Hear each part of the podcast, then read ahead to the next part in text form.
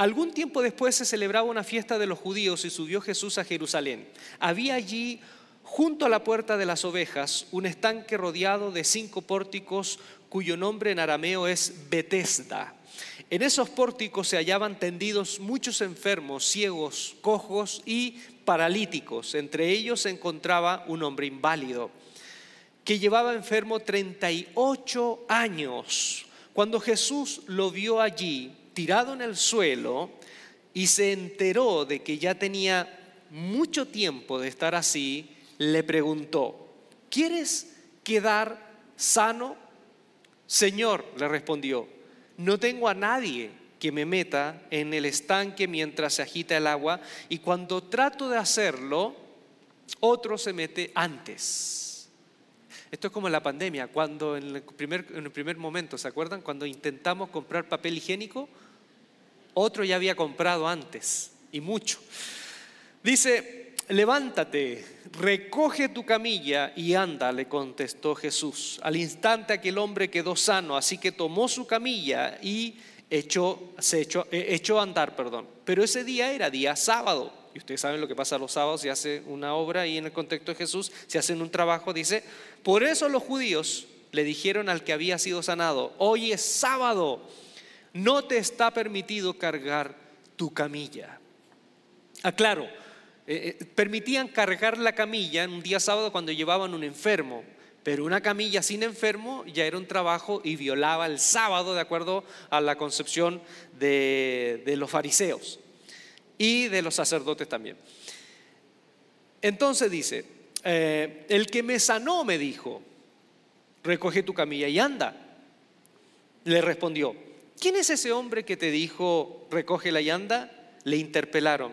El que había sido sanado no tenía idea de quién era, porque Jesús se había escabullido entre la mucha gente que había en el lugar cuando sucedió la sanidad. Después de esto, lo encontró en el templo, Jesús lo encontró en el templo y le dijo, mira, ya has quedado sano, no vuelvas a pecar, no sea que te ocurra algo peor. El hombre se fue e informó a los judíos que Jesús era el que lo había sanado. Como decimos en Chile, qué acusete el tipo este. Lo sanaron y, ah, sí, él es, él es. Bueno, pero vamos a entender que en el fondo no era esa actitud la de él. A ver, en la Edad Media, cuando alguien se, acercaba a leer la Biblia o tratar de entenderla, había una, manera de entenderla que eran los cuatro caminos del sentido, cuatro, opciones de entender un texto bíblico. el primer sentido para entender un texto bíblico que se usaba en la Edad Media era el sentido literal, es decir, ¿qué es lo más directo que, comunica el autor? ¿Qué es lo más directo que comunica el autor? ¿No? Eh, yo, creo que muchos de nosotros nos hemos encontrado en momentos donde leemos la Biblia y sentimos que entendemos, directamente entendemos lo que nos está diciendo el texto bíblico, ¿no? ¿Sí? Entendemos ahí lo que nos está diciendo, eso es lo más directo, lo, más explícito, lo que aparece ahí, eh, eh, relativamente eh, literal, o sea, el sentido lo dice. Pero hay otro sentido, el alegórico, que es lo que está oculto bajo la superficie del mismo texto.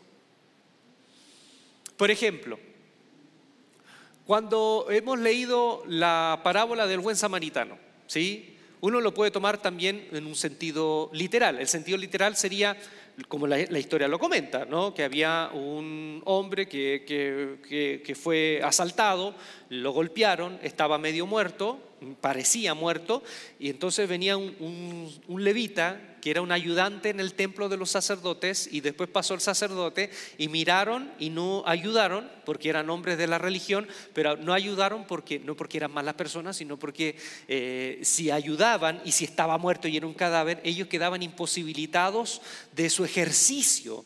De, participar y trabajar en el templo, porque eran profesionales del templo, ¿no? de su ejercicio, quedaban imposibilitados por lo menos por un siete días, diez días. Eh, y vino un samaritano que era de otra religión de otra religión que según los, judíos ellos no se iban a ir al cielo porque vendían revistas Atalaya. Entonces vino el samaritano y el samaritano fue más noble y se comportó con verdadera humanidad con este, eh, este, con este moribundo. Entonces ahí Jesús dijo, ¿quién fue el prójimo? Entonces, el, sentido literal, ustedes ya lo ven, ¿no? El sentido literal, lo que Jesús quiere mostrar es que prójimo no es algo que se da. Prójimo no es algo que se da. Eh, muchos decimos, Él es mi prójimo. No, prójimo, según Jesús, es una acción, no es algo que se da. Prójimo es cuando tú ves la necesidad y más allá de lo que te pueda afectar o más allá de lo que pudiera a ti eh, traerte problemas involucrándote en esa realidad, si hay que ayudar, hay que ayudar. Y eso es prójimo. Tú eres prójimo. No esperes que los otros, por, el solo hecho de ser seres humanos, son prójimos. Entonces, eso es lo literal. Ahora, lo alegórico es como buscar el sentido espiritual o profundo por debajo. Y han habido muchas alegorías de esa parábola. Les doy este ejemplo para que entiendan. Por ejemplo, el, el moribundo es Adán, es el hombre, es un sentido alegórico, es el hombre, la humanidad, que ha sido atacado por el pecado y quedó moribundo. El levita y el sacerdote son la religión, la religión, eh, podríamos decir religión, eh, eh, algunos dicen la religión judía, pero pongamos la religión, que en el fondo no tiene poder para, para ayudar al Adán que ha sido herido de muerte. ¿Y quién es el samaritano? El samaritano es el rechazado, que es que podría significar Jesús mismo. Jesús mismo, el que fue rechazado por su propio pueblo y abandonado por su propio pueblo como si no fuese judío. Al final es Él el que nos ayuda, el que nos incluso nos lleva al hostal, en donde el que atiende, y algunos en, en estas predicaciones alegóricas dicen que los atiende puede significar también, es como una alegoría del Espíritu Santo. ¿Y quién paga? ¿Quién paga por la sanidad de ese hombre? El samaritano, el despreciado. Entonces, ese es el sentido alegórico, ya es el sentido alegórico, es buscarle un sentido profundo a un texto que es, eh, eh, en la superficie dice una cosa, y, pero uno puede entender más allá. Nota aparte, yo digo que hoy es bueno usar la alegoría, pero en, en, las iglesias cristianas, y aquí perdóneme que me explaye un poco en esto, se abusa un poco de la alegoría, se abusa. Entonces a veces hay mucha alegoría y, no se entiende el texto realmente en su contexto histórico, qué es lo que quiso decir. Y una de las cosas que ustedes saben que a mí me encanta poder compartir cuando me toca aquí la responsabilidad de compartir un mensaje. Y en el abuso de la alegoría, no sé, algunos de ustedes quizás tienen un poco más de, cultura de iglesias cristianas. Durante unos años atrás se puso muy de moda un término que se llama la palabra rema. Alguno es como que le estoy hablando en chino mandarín, pero se lo voy a explicar. En algunas iglesias, algunos pastores, colegas míos, predicadores, usan el término de palabra rema. La palabra rema es una revelación de la escritura, del sentido literal, es una revelación profunda. ¿eh? Y hace algunos años esto, esto se, compartía como si fuese algo nuevo, como que el Espíritu Santo ha traído una revelación. Lo que es, lo que te dice la Biblia en literal es el logos, según este postulado, y la enseñanza profunda es el rema. Esto se viene practicando de la Edad Media y el rema en realidad es una lectura alegórica de la Biblia. Y en el fondo, ¿por qué rema? Porque es del griego, y el griego en realidad no se dice rema. En griego hay una palabra que, así como logos, que significa palabra, hay una palabra en griego, que es grema, porque viene con un espíritu fuerte al comienzo de la R, grema, y eso también significa mensaje, palabra, discurso. Entonces, se los aclaro porque si de pronto en algún momento escuchan. hay un sentido literal, la Edad Media también había un sentido alegórico para entender texto, un sentido moral. Acercarse al texto y ver lo normativo, lo que me enseña para la vida. Porque una cosa es, ya, una cosa es ver la inactividad o la inoperancia del levita y el sacerdote, pero otra cosa es qué me dice eso hoy. ¿Qué, qué, ¿qué me dice Dios hoy con esto? ¿Y qué hago yo? ¿Cómo respondo a Dios? Yo. Porque el acercamiento moral no es solo qué me está diciendo Dios, sino, bueno, ¿y qué le decimos nosotros a Dios? ¿Qué respondemos nosotros frente a lo que leímos? Y por último, el sentido futuro es lo que tiene relación para el final de los tiempos. Cuando esta, esta semana yo leí ese texto del hombre abandonado, por eso se le llama el, el mensaje de hoy la casa de los abandonados. Sentí un profundo deseo de Dios de compartirles esto a la iglesia Epicentro y a los que nos siguen en, las redes. Y miraba tantos sentidos para, para poder traer a colación a esta mesa lo que Dios tiene para nosotros hoy. Y dije, me voy a atrever a hacer un ejercicio y voy a desempolvar a estos maestros de la Edad Media y vamos a hacer este ejercicio. Vamos a encontrarnos con esta historia de acuerdo a los cuatro lentes que nos proveen estos maestros de la Edad Media. Vamos a ver primero el sentido literal. ¿Qué nos dice esta historia del hombre que llevaba 38 años, 38 años en un estanque en donde había una multitud de enfermos, cojos, ciegos y paralíticos, como bien decía el autor Juan, y llevaba 38 años. O sea, ya era parte del paisaje, ¿me entienden? Sacaban una postal y ya el hombre aparecía. Eh, es como en mi infancia, en mi infancia pasó eso, pasado, eh, y sigue pasando. De hecho, voy, voy a la esquina, porque yo les comenté que vengo de un, de un barrio bien particular y de bastante vulnerabilidad. Y en la esquina, cuando yo crecí, habían unos adolescentes jóvenes que se sentaban a tomar cerveza y a fumar. Y y yo les prometo, la última vez que fui a la casa de mis padres, antes de la pandemia, les prometo que era día viernes, era día viernes en la noche y todo había cambiado, excepto que estaban los mismos, los mismos adolescentes, que ahora ya obviamente no son adolescentes, ya los, los tipos ya crecieron, son viejos, pero siguieron ahí, no avanzaron en la vida, siguieron ahí tomando cerveza y me reconocieron y me dijeron, Ulises, ¿Cómo estás, Ulises? ¿Quieres cerveza? Y yo, no, no, por favor, soy pastor. No, no, no, no voy a tomar cerveza, no porque soy líder ni nada, sino que eh, esa, si yo tomaba eso era peor que el coronavirus, se lo aseguro. Pero lo que digo, ahí se quedaron, son parte del paisaje. 38 años, 38 años.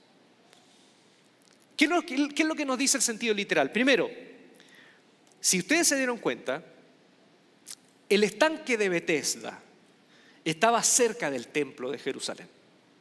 Eso es lo, primero que, nos dice el texto, literal. Estaba cerca del estanque, el estanque estaba cerca del templo.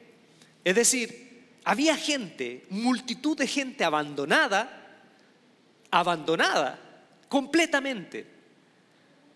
Y estaban tan cerca de una multitud de personas que todos los sábados tenían un ejercicio religioso. Iban, iban al templo, llevaban sus animales para el sacrificio. Es más, si no tenían animales, eh, porque venía de lejos a las fiestas de peregrinación, porque Jesús fue en una fiesta de peregrinación, no se nos dice cuál, algunos dicen que era posiblemente la Pascua, otros dicen que era la de los tabernáculos, no están de acuerdo. Si no tenías animales, tenías dinero. Entonces el templo te proveía de las ovejas correspondientes si tú traías el precio de lo que querías llevar al sacrificio. Y estos administradores tenían las ovejas y fíjense, este pórtico está cerca de la puerta de las ovejas, que justamente, según los arqueólogos, que era este, este estanque posiblemente era usado para lavar las ovejas previos para llevarlo al sacrificio. O sea, estamos hablando de que es un estanque tan cerca del templo y tan cerca de su dinámica y de, su, de toda su vida religiosa, pero aquí hay gente que está tan cerca. Podríamos decir en un término actual, hay gente que está tan cerca de la iglesia y hay creyentes que no tienen problema en tener toda una vida religiosa, mientras cerca de ellos hay una multitud de personas abandonadas. Y nada cambia. Cada sábado y cada fiesta de peregrinación es un éxito para los administradores del templo, pero para la vida de ellos nada cambia. Lo interesante también de esto es que Jesús en esta ocasión no se va al templo directamente a la fiesta de peregrinación. Jesús, antes de pasar al templo, va al lugar en donde están estos abandonados. Eso también me confirma que si hay algo importante para Jesús, más que la dinámica de nuestros cultos, de nuestros servicios, de nuestras actividades, si hay algo importante es también saber el estado y la realidad de estas personas que no tiene quien las vaya a ver. Otra cosa que veo, que por ejemplo en los textos más antiguos, no sé si cuando leímos el texto lo leen ustedes en su Biblia, aparece una parte que dice que esta gente está ahí esperando el movimiento del agua porque venía un ángel, venía un ángel, ¿no es cierto? Y que movía las aguas y que por eso cuando se movían las aguas, el primero en zambullirse se sanaba. En los mejores manuscritos, el versículo 3b y el 4 no aparece. Esto del ángel fue adherido por un copista, un copista posterior, siglos posteriores, adhirió este tema del ángel. ¿Por qué? Porque aquí posiblemente también hay algo medio escandaloso. Se han encontrado en hallazgos arqueológicos que este estanque de Bethesda, de los cinco pórticos, también cerca, y posiblemente ese, era utilizado por los romanos y por sumos sacerdotes. Los sumos sacerdotes eran bien helénicos. El sumo sacerdote era bien helénico. Eh, Caifás, Anás, tenía mucho contacto, los saduceos tenían mucho contacto con la cultura griega. Encontraron en las paredes de estos pórticos, de, este, estos estanques, eh, pinturas en honor a un dios griego, Esculapio, el dios de la sanidad. Entonces, posiblemente aquí tenemos también una nota media curiosa, media escandalosa, que a lo mejor esta, multitud de cojos y ciegos y todo eso son judíos, pero que saben que a lo mejor el movimiento del agua, el movimiento del agua puede ser un milagro de un ángel o puede ser el milagro de un dios helénico, esculapio. Pero en este momento, para ellos, no importa. O sea, estamos hablando de que cualquier cosa te sirve. Cuando uno está en un estado de calamidad, cualquier cosa te sirve. Puede ser muy devoto, pero si tú necesitas ayuda y estás en un estado de calamidad, cualquier cosa te sirve. Entonces están en un estado de desesperación. También los nombres, hay, en una versión aparece Betsaida, Betsata, Betesda, pero todos están de acuerdo que ese estanque, lo más seguro que se llamaba Betesda, que es casa de misericordia. Pero aquí viene la contradicción. Es una casa de misericordia, pero en el fondo no hay misericordia alguna en esa casa porque ahí hay una multitud de personas abandonadas y nadie se preocupa por ellas. Esa no es casa de misericordia, es la casa de los abandonados. Es la casa de los abandonados. Y están tan cerca del tema. Eso a mí me, me golpeó en la semana. Si hay algo que me golpeó de esta historia, que no la había leído así, es que están tan cerca del templo y nadie hace nada por ellos, excepto Jesús. Jesús es el único que en vez de irse a la fiesta, en vez de irse al culto, a la programación religiosa, antes va donde ellos. Y cuando Jesús le dicen, ¿y por qué tú haces esto? ¿Por qué sana? ¿Por qué haces un, trabajo en día sábado? Eh, eh, aparece después de lo que hemos leído. Jesús dice, mi padre hasta ahora trabajo, trabaja y yo trabajo. Mi padre hasta ahora trabaja y yo trabajo. Y ahí se escandalizaron y lo querían matar porque dice Juan que no solamente lo odiaban porque eh, hacía cosas el día sábado, sino porque ahora se hace decir que es el Hijo de Dios. En, el judaísmo, en el judaísmo se lee obviamente desde el Génesis que Dios descansó el séptimo día, pero los judíos, eh, maestros, rabinos, dicen es imposible que Dios descanse totalmente, porque si descansa totalmente, la creación se viene abajo. Dios no puede descansar totalmente. Dios, el descanso de Él es un descanso eh, que no es completamente descanso, porque Dios no puede descansar, porque nosotros todos los días, a cada segundo, estamos siendo sustentados por la gracia de Dios. Y es porque Dios siempre está trabajando. Eh, A Dios ningún demonio lo, encuentra con, durmiendo siesta.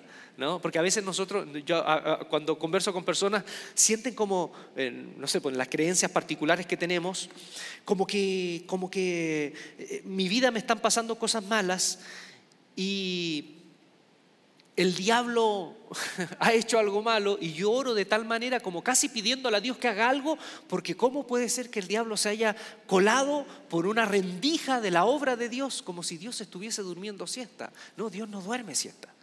Entonces los rabinos entendían eso desde el comienzo y por eso Jesús dice, si Dios mi Padre no descansa ni en el día sábado, yo tampoco descanso. La obra de creación del Padre continúa, por lo tanto, ¿cómo yo me puedo quedar con los brazos cruzados porque es día sábado? Eso es lo que le está diciendo Jesús. ¿Ustedes creen que yo me voy a quedar de brazos cruzados porque es día sábado? Si mi Padre hoy sigue, sigue trabajando en pos de los más necesitados, sigue trabajando en pos de su creación, no esperen que yo me quede con los brazos cruzados hoy. Entonces ese es el sentido literal, lo que me entrega a mí el texto literalmente. Bien, aprendimos cosas, ¿no? Yo con esto podría terminar el mensaje y nos vamos para la casa y nos vamos con grandes desafíos. Pero el desafío es este ahora, el sentido alegórico. ¿Qué es lo que nos podría decir por debajo? Porque Juan también tiene ahí sutilezas que podrían abrirnos también esta, esta otra ventana, la ventana alegórica del sentido profundo. ¿Qué gemas espirituales podemos encontrar debajo de este relato? Si se dan cuenta, lo que nos está mostrando Juan es que hay cinco pórticos en este estanque y están cerca de la puerta de las ovejas, que es la puerta del templo. Se los explico. En ese tiempo, cuando uno iba al templo y quería tener clases con algún rabino que te enseñara algo, las clases de teología y de la ley se daban en las puertas del templo. Lo que nos está diciendo Juan es que este estanque está cerca de una de las puertas del templo, al norte, al norte de la muralla de, Jerusalén, que hoy es un barrio musulmán donde supuestamente estaba el estanque de Bethesda. Y en ese lugar se enseñaba teología, como en las otras puertas. Ahí se enseñaba la ley. Y el estanque tiene cinco pórticos. Si uno, si uno le lee la alegoría de, esa sutileza que tiene Juan, lo que nos está diciendo, lo que nos está trayendo a memoria, o lo que, podría, lo que nos podría estar enseñando de fondo, es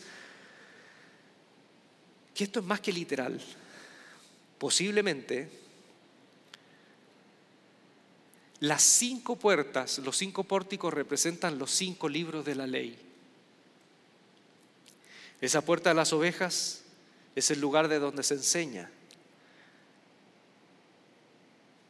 Y esa multitud de gente enferma son gente que representa el pueblo de Israel en el tiempo de Jesús, el pueblo de Jerusalén, la gente que está atrapada en un pozo, producto de las enseñanzas de la ley que estos líderes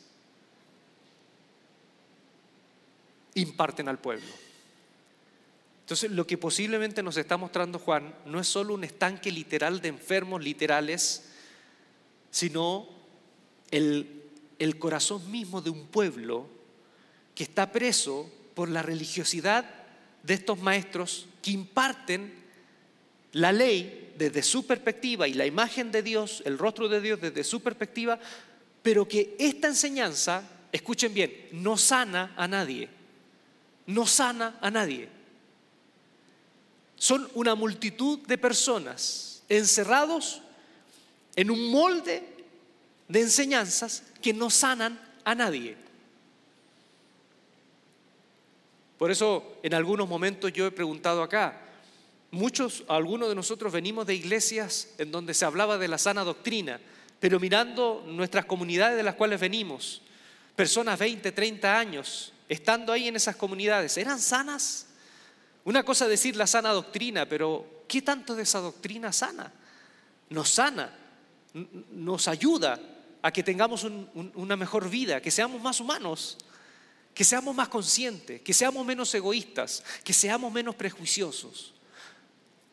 Porque digamos la verdad, ¿cuánto de nuestra, de nuestra enseñanza o cuánto de nuestra cristiandad ha vuelto a personas que a lo mejor antes de ser cristianos tenían sus bemoles, porque todos tenemos nuestros bemoles, tenían sus claros oscuros, pero después de ser cristianos se transformaron en personas más inhumanas, más egoístas, más prejuiciosas, más condenatorias, más odiosas, porque mastican odio. Y como decía Santa Shakira en Shakira 3:16, ¿cómo se puede vivir con tanto veneno?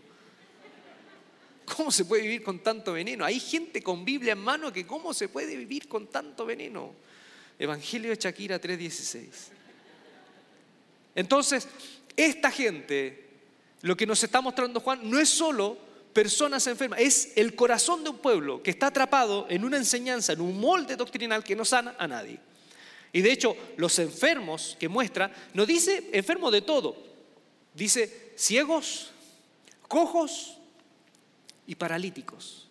También hay que tener eh, eh, eh, un cuidado y también poner atención. No es cualquier enfermo. Ciegos, cojos y paralíticos. Ciegos, si uno ve en el sentido alegórico, espiritual, profundo, simbólico, ciegos, ¿por qué esta gente está enferma? Porque son ciegos que no, no entendieron y no pueden ver y no entendieron la enseñanza de Jesús.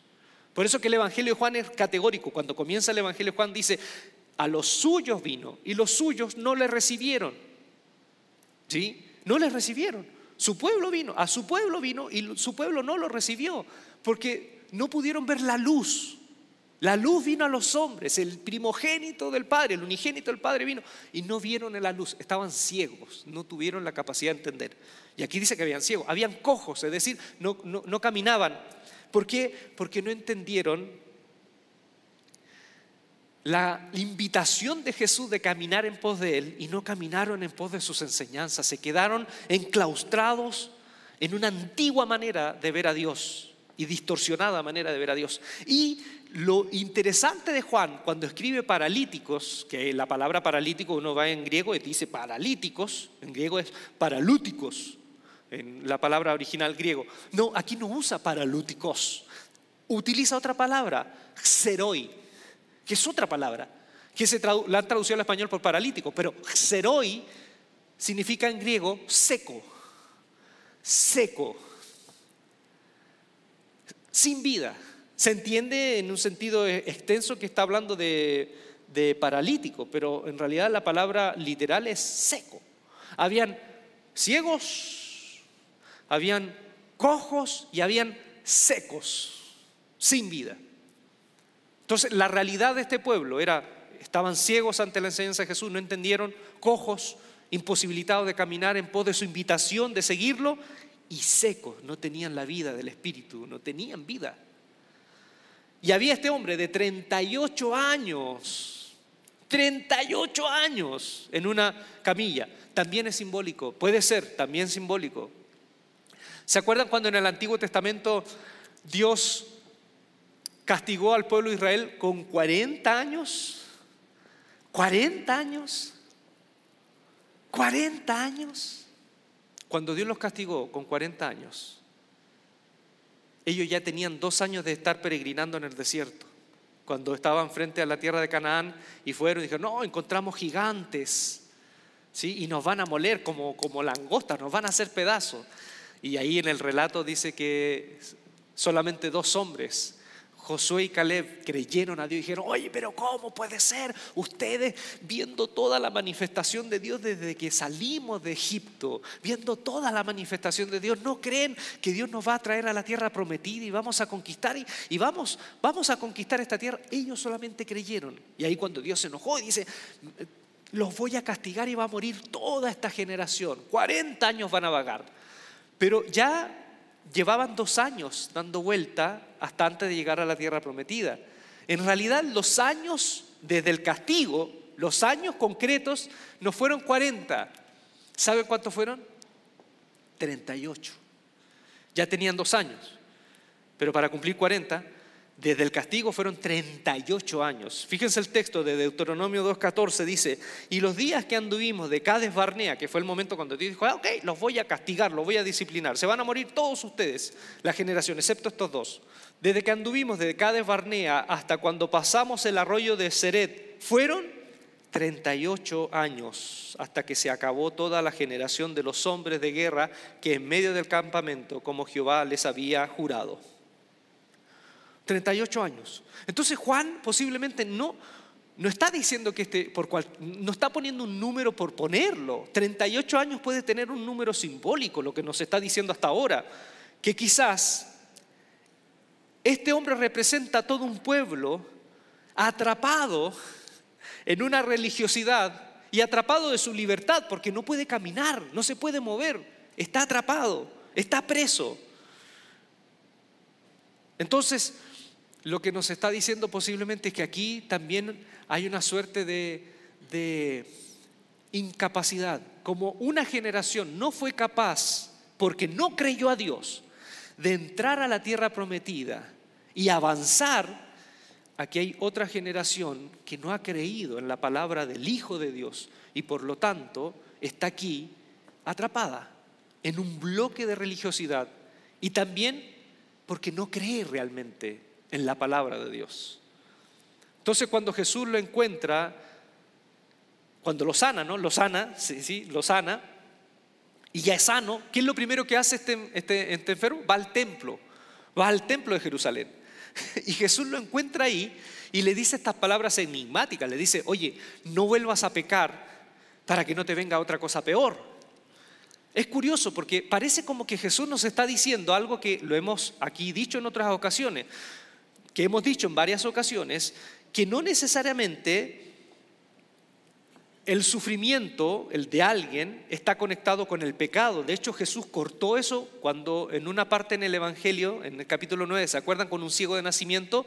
La creencia, la creencia generalizada en su tiempo era, si esta persona sufre, está enferma, le pasó algo, una desgracia, es ¿por qué? Porque pecaron sus padres, pescó él, y Jesús dice, basta con esta creencia.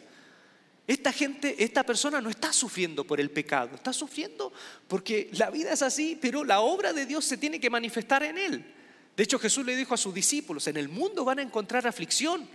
Y no es porque son pecadores, porque el mundo ya es un lugar traspasado por el mal.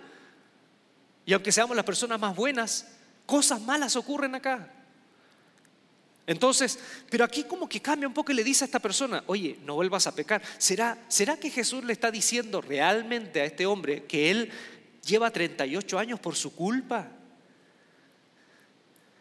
38 años por su culpa. O sea, que quedó paralítico porque él fue responsable. No tenemos más información. No tenemos más información.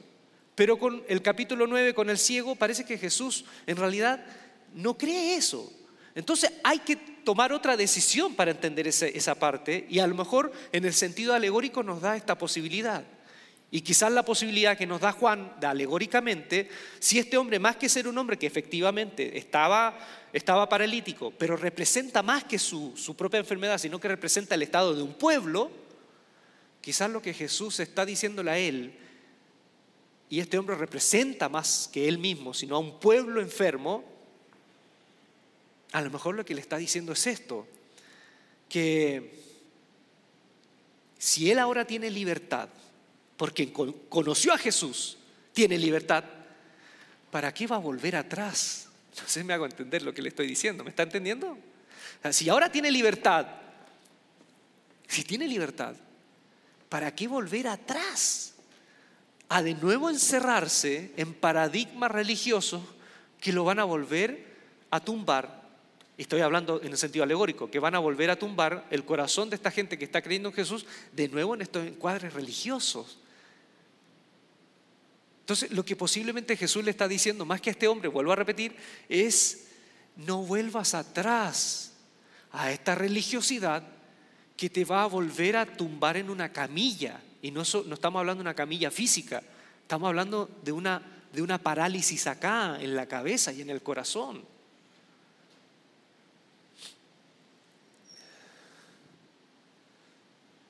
Yo no sé ustedes, los que venimos de vida de iglesia, los que venimos de vida de iglesia, yo no sé si a ustedes les pasa, pero yo tengo tantos lindos recuerdos y de verdad, tengo tantos lindos recuerdos de mi iglesia, la iglesia donde yo crecí, la iglesia donde yo me formé. Y no solo la iglesia, el mundo religioso que estaba me rodeaba, el mundo espiritual que me rodeaba. Tengo tan lindos recuerdos. De verdad, porque yo de jovencito llegué a esa comunidad y me hice de muy buenos amigos. Recuerdo al hermano que nos recibía en la entrada con esa sonrisa imbatible. El hermano podía tener, pasar, pasar las peores penurias, pero ahí estaba con esa sonrisa invencible, saludándonos a todos al entrar. Recuerdo a otro hermano que yo, ustedes saben que vengo de una iglesia bautista en donde no había manifestaciones del Espíritu así como en otras iglesias, ¿no? En otras iglesias que la iglesia eh, había más libertad. Yo tengo tías en otra iglesia donde está, hay mucha más libertad, donde saltan, gritan, se revuelcan, trepan, vuelan, se le da vuelta la cabeza, vomitan verde. O sea, hay toda, toda cosa. En la iglesia bautista donde yo estaba, no, pero había un hermano que le venía de pronto como cuando cantaban un himno. Había un himno que le provocaba una, una, cosa tan profunda el espíritu y, en vez de gritar, porque había tanta represión, porque no se podía gritar, todo era en orden, todo tenía que ser en orden, que él aguantaba y hacía, ¡Ey! ¡Ey! así, era como un gemido en lo profundo, y eso ya era escándalo en mi iglesia. Y yo recuerdo eso con cariño. Recuerdo los jóvenes, las reuniones de jóvenes, 50 muchachos con una guitarra de palo cantando y con todo el ánimo. Y el, chico que, dirigía los jóvenes, el, director de jóvenes, muy responsable, él y su novia, se enamoraron, se casaron, siguen casados, siguen vinculados a la iglesia, muchos de ellos siguen vinculados a la iglesia. Tengo tanto lindo recuerdo de los campamentos, los campamentos. Cuando los días, los días sábados, antes de volver del campamento, en la fogata, empezaban a contar chistes cochinos los hijos de pastores. Recuerdo eso, recuerdo eso con tanto cariño. Chistes groseros, que ni, en ni en la escuela no cristiana escuché chistes de ese calibre. Recuerdo los campamentos, la comida mala que daban, las colchonetas así delgaditas. Recuerdo con tanto cariño eso. Pero miren, cuando yo veo todo lo que me enseñaron, lo valoro y yo miro hacia atrás y me da esa añoranza como una casa de verano, como esa casa del tío, de los tíos. No sé si a ustedes les pasaba, pero ah, mis tíos me recibían en verano y yo iba a la casa de verano y la recuerdo con tanta añoranza, así como esos recuerdos, esa casa bonita de tu infancia o la casa de verano, que no era una casa de verano de gente rica, no era la casa de un familiar que vivía cerca de la playa o vivía en algún balneario, en un lugar relativamente bonito. Pero si ustedes me preguntan, yo no volvería a vivir a esa casa de verano, yo no volvería a vivir a esa casa de mi infancia. Es lo mismo con lo que yo aprendí en ese tiempo. Lo que yo aprendí en ese tiempo quedó acá. Pero yo no volvería a creer en, las mismas, en muchas de las mismas cosas que aprendí en ese tiempo. No volvería. ¿Qué pasó? ¿Saben lo que ha pasado con la pandemia? Con la pandemia pasado, que como se nos movió el piso a todos, se nos movió el piso a todos, muchos cristianos sentíamos que se nos movió el piso y que quisimos volver a un lugar seguro. Y al volver a un lugar seguro, esto me pasó, tengo amigos, tengo amigos que tú los escuchabas hablar antes de la pandemia y tenían una mente tan abierta pero después de la pandemia ahora no puedo hablar casi nada con ellos, porque todo es pecado, el diablo está en todos lados, que la vacuna del coronavirus es el, principio de la marca de la bestia. Y, yo a algunos le tengo que decir, oye, pero la bestia acá, la única bestia eres tú. Porque no entendiste nada, estuviste tres años en el seminario aprendiendo Apocalipsis aprendiendo Apocalipsis, tres años de seminario, pero ahora volviste y nos estás hablando que la vacuna, las vacunas son el inicio de la marca, la bestia, la única bestia eres tú, no, no aprendiste nada, pero yo entiendo que psicológicamente, psicológicamente le movió tanto el piso que necesitó volver a ese lugar seguro. Necesitó volver a ese lugar seguro. Lo que está pasando con ese hombre no es que Jesús está conectando una enfermedad tan terrible, 38 años, con el pecado. Aquí hay un sentido alegórico, profundo, espiritual. Jesús le está hablando al pueblo.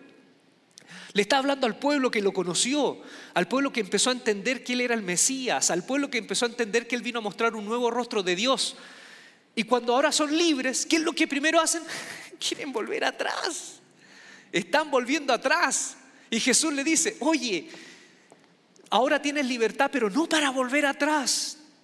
Porque si vuelvo atrás te va a venir otra cosa peor y de aquí nadie te saca. Y de aquí nadie te va a sacar.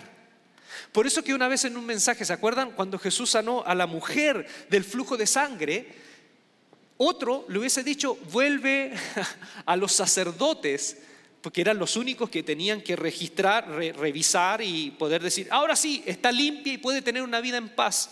Jesús no la envía al sacerdote, porque le está diciendo a ella, no puedes volver atrás. Esos hombres que no se preocupan, no se preocupan de ti como ser humano, sino que se preocupan de ti en virtud de impura o, no eres pura, o de tus pecados, si estás sin pecado, no puedes volver a eso. Por eso vuelve a tu vida y no la envía donde el sacerdote.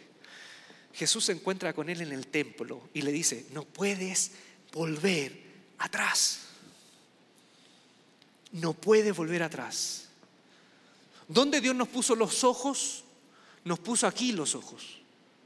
Si te hubiese puesto un ojo acá, ahí te entiendo. Pero te puso acá los ojos. ¿Por qué? Porque fuimos diseñados para mirar hacia adelante. Con los Juegos Olímpicos, ¿cuántos, vieron los Juegos Olímpicos? Algo, algunas disciplinas. Ustedes saben que cuando uno va a dar el salto largo, porque yo, yo en mi, en mi, dentro de las cosas que hice, también practiqué atletismo cuando fui más jovencito, chavito, y practiqué el salto alto. Y lo practico obviamente por cosas prácticas, no solamente por el deporte, sino porque si, si sacaba una mala calificación en mi casa, saltaba el salto alto para que la chancla no me llegara. Entonces, cuando yo practiqué el salto alto, yo pensé que era fácil. Yo practiqué y dije, ya voy corriendo. Y yo, yo corrí así, mirando hacia abajo. Y corriendo, corriendo, mirando hacia y salté, y salté, y cuando salto creí que ya había saltado bastante, con bastante longitud, pero el, la primero que me enseñó, el instructor de atletismo, fue algo que me, que, me, que me sirvió y me sirve para la vida. Él me dijo, cuando tú hagas el salto alto, antes de despegar, no pongas la cabeza hacia abajo, tienes que mirar hacia el frente, porque pasa algo en la aerodinámica en, la cuestión del cuerpo, en la posición del cuerpo, que cuando tú miras hacia adelante y saltas, llegas más lejos que mirando hacia abajo. Jesús le dijo al, al tipo este, mira hacia adelante, ahora eres libre, no vuelvas para atrás. Como dice una canción infantil en Chile, ¿Cómo es? Dice, eh, porque que vuelve para atrás, el que vuelve para atrás, porque ni siquiera es atrás, atrás. El que vuelve para atrás se le pega la pela. Eso es lo que dice la canción. Eso es lo único que me acuerdo de las canciones. Mira las canciones inútiles que cantamos. Ahora, vamos terminando. El sentido moral. ¿Qué es lo que nos dice de este texto del sentido moral?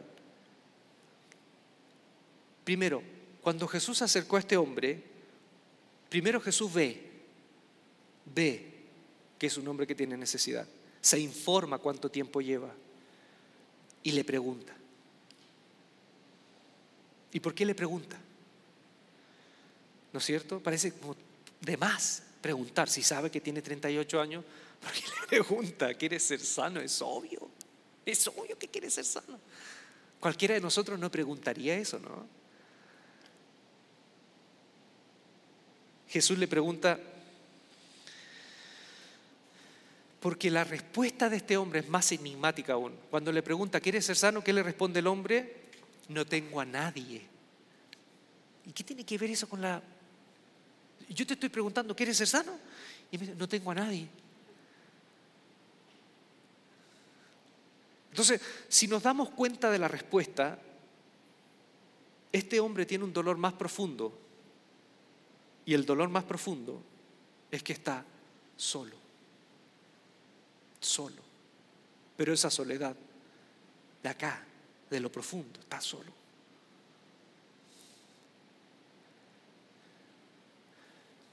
Por eso es, por eso es importante la pregunta de Jesús. Porque hay mucha gente que sigue enferma del alma porque no tiene a nadie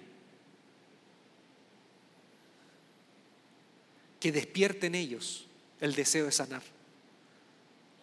Cuando alguien, por muy enfermo que esté, por, porque esté, que esté pasando por mucha desgracia, tiene a alguien que despierte en ellos el deseo de superarse, lo hacen. Yo sé que es terrible lo que les voy a contar, pero hubo un experimento yo sé que es terrible esto. Pobres ratitas de laboratorio, ¿no?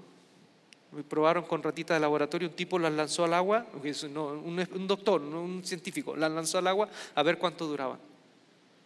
Tres horas, cuatro horas duraban y morían, se ahogaban. Ya, la vamos a contar para que no sufran. Cuando ya se ahogaron, el doctor la sacó para que no se ahogaran, ya para que no, no, no, porque yo cuando lo leí sufrí un poco, pero quiero que entiendan el, sentido último de, la, de la investigación. Pusieron otras ratitas en el agua y cuando ya cruzaron el límite de, del momento en que las otras ya se hundieron, se ahogaron, las sacaron y después volvieron a, a ponerlas en el agua. Y dice que después de eso, las sacaron por poco tiempo y las volvieron a poner en el, agua, duraron un día, un día. Las pobrecitas, un día. Yo sé que suena triste, terrible y pobrecita la, ratita de laboratorio, pero ¿cuál fue el resultado de esta, de, este, de, de esta investigación? Que cuando nosotros estamos pasando por una situación límite, si no tenemos alguien que nos haga sentir que es posible salir de ahí, nos vamos a hundir en poco tiempo. Pero si tenemos a alguien que nos dice que podemos salir de ahí, podemos aguantar lo que en un estado natural nadie aguantaría. Cuando tenemos a alguien que nos dice, se puede, agarramos fuerza no sé de dónde y podemos seguir adelante y no nos hundimos. Jesús se acercó a este hombre, lo vio, se interesó por él, le preguntó, pero la pregunta era vital, porque este hombre demostró que en realidad lo que más necesitaba era compañía, estaba solo. ¿Me ayudas, Toño? Por favor, estaba solo. Y Jesús le dice, toma tu camilla y ya, puedes, puedes ser libre, irte a tu casa porque, porque la, la presencia de Jesús en él despertó, despertó el deseo de sanar. Despertó el deseo de sanar. Yo estoy casi seguro que ese hombre ya se había rendido. Estoy casi seguro que ese hombre ya había tirado la toalla. Ese hombre ya, ya era parte de las postales del estanque Bethesda. Y era parte del paisaje, del inmobiliario, era parte. Ese hombre se había, ya se había rendido, había tirado la toalla. Y apareció Jesús y le dio un motivo para considerar el volver a levantarse, el volver a recuperar los sueños, el volver a recuperar la vida. Por eso me paro en esta, en esta mañana, en esta tarde. Y en el nombre de aquel que levantó a ese paralítico, a ese hombre seco, seco, yo te digo que es posible. Es posible salir de acá. Es posible salir de esa situación. Es posible levantarse una vez más. Es posible la sanidad. Es posible volver a dormir, tranquilo. Es posible volver a sonreír. Es posible volver a respirar en paz. Es posible. ¿Ha sido difícil? Ha sido difícil. Ha sido muy duro. Pero es posible. Otra cosa que veo es, no nos volvamos esos religiosos, por favor, que viendo a un hombre tomar en sus manos lo que lo tenía preso, se enojaron porque era el día sábado. recuerdo de, de mi experiencia de juventud. Una vez llenamos el, templo con 200 muchachos. Fue la, la única vez que llenamos el templo con 200 muchachos. Y se enojaron las señoras de la iglesia porque gastamos mucho papel higiénico. Se enojaron por eso. Hay personas que ya no tienen vuelta, que ya tienen religiositis aguda. Ya no tienen vuelta. Tienen un, lo único que los puede salvar es que la vida, Dios, no sé, pero ya tienen religiositis aguda y no hay vuelta. Estos líderes religiosos no tenían vuelta, viendo que esta historia podía terminar en un carnaval, en una fiesta, celebrando a este pobre hombre de 38 años. No, se enojan. No nos volvamos esas personas. Y por último, ¿cuál es el sentido futuro? El último, el último filtro, el sentido futuro. Que Dios, Jesús, al final, cuando crucemos eso que irremisiblemente todos vamos a cruzar, que va a llegar nuestro último momento, nuestro último segundo en este mundo, y muchos de nosotros vamos a ir a ese lugar de reposo, nuestros cuerpos o lo que quede de ellos. La esperanza final es que ese maestro de Galilea al final nos va a volver a levantar. Nos va a volver a levantar. ¿Saben lo que es eso? Una muy buena noticia de que todos nuestros familiares y seres queridos que hemos despedido en este tiempo volverán a levantarse. Como este hombre, que era imposible que se levantara un hombre de 38 años. Lo imposible se hizo posible. Yo sé que muchos de nosotros hemos despedido de manera express, incluso ni siquiera hemos tenido la oportunidad de despedir a aquellos seres queridos que se han ido en estos días. La esperanza es que este hombre llamado Jesús de Nazaret lo volverá a hacer con aquellas personas que amamos. Y cuando nos toque a nosotros, Él lo volverá a hacer. En la semana me preguntaron, Ulises, ¿qué piensas tú de la incinerización? De la cremación. ¿Qué piensas tú? ¿Y qué pienso de qué? Los cristianos, si se creman, ¿qué va a pasar? Que Dios tiene el poder hacer, levantar el espíritu, el alma y el cuerpo de sus amados hijos e hijas de la nada. Un montón de ceniza no va a impedir que Jesús lo vuelva a hacer. De Pedro y Pablo no queda nada. Le doy la noticia de Pedro, Pablo, Juan, de todos ellos, la pandilla de Jesús, no queda nada, menos que huesos de aquellos cristianos que fueron consumidos en, las, piras, terribles de Nerón, no queda nada. De aquellos cristianos que enfrentaron la muerte horrible en las fauces de los leones, en los circos romanos, no queda nada. Pero Él lo volverá a hacer y se levantará. Así que no hay cremación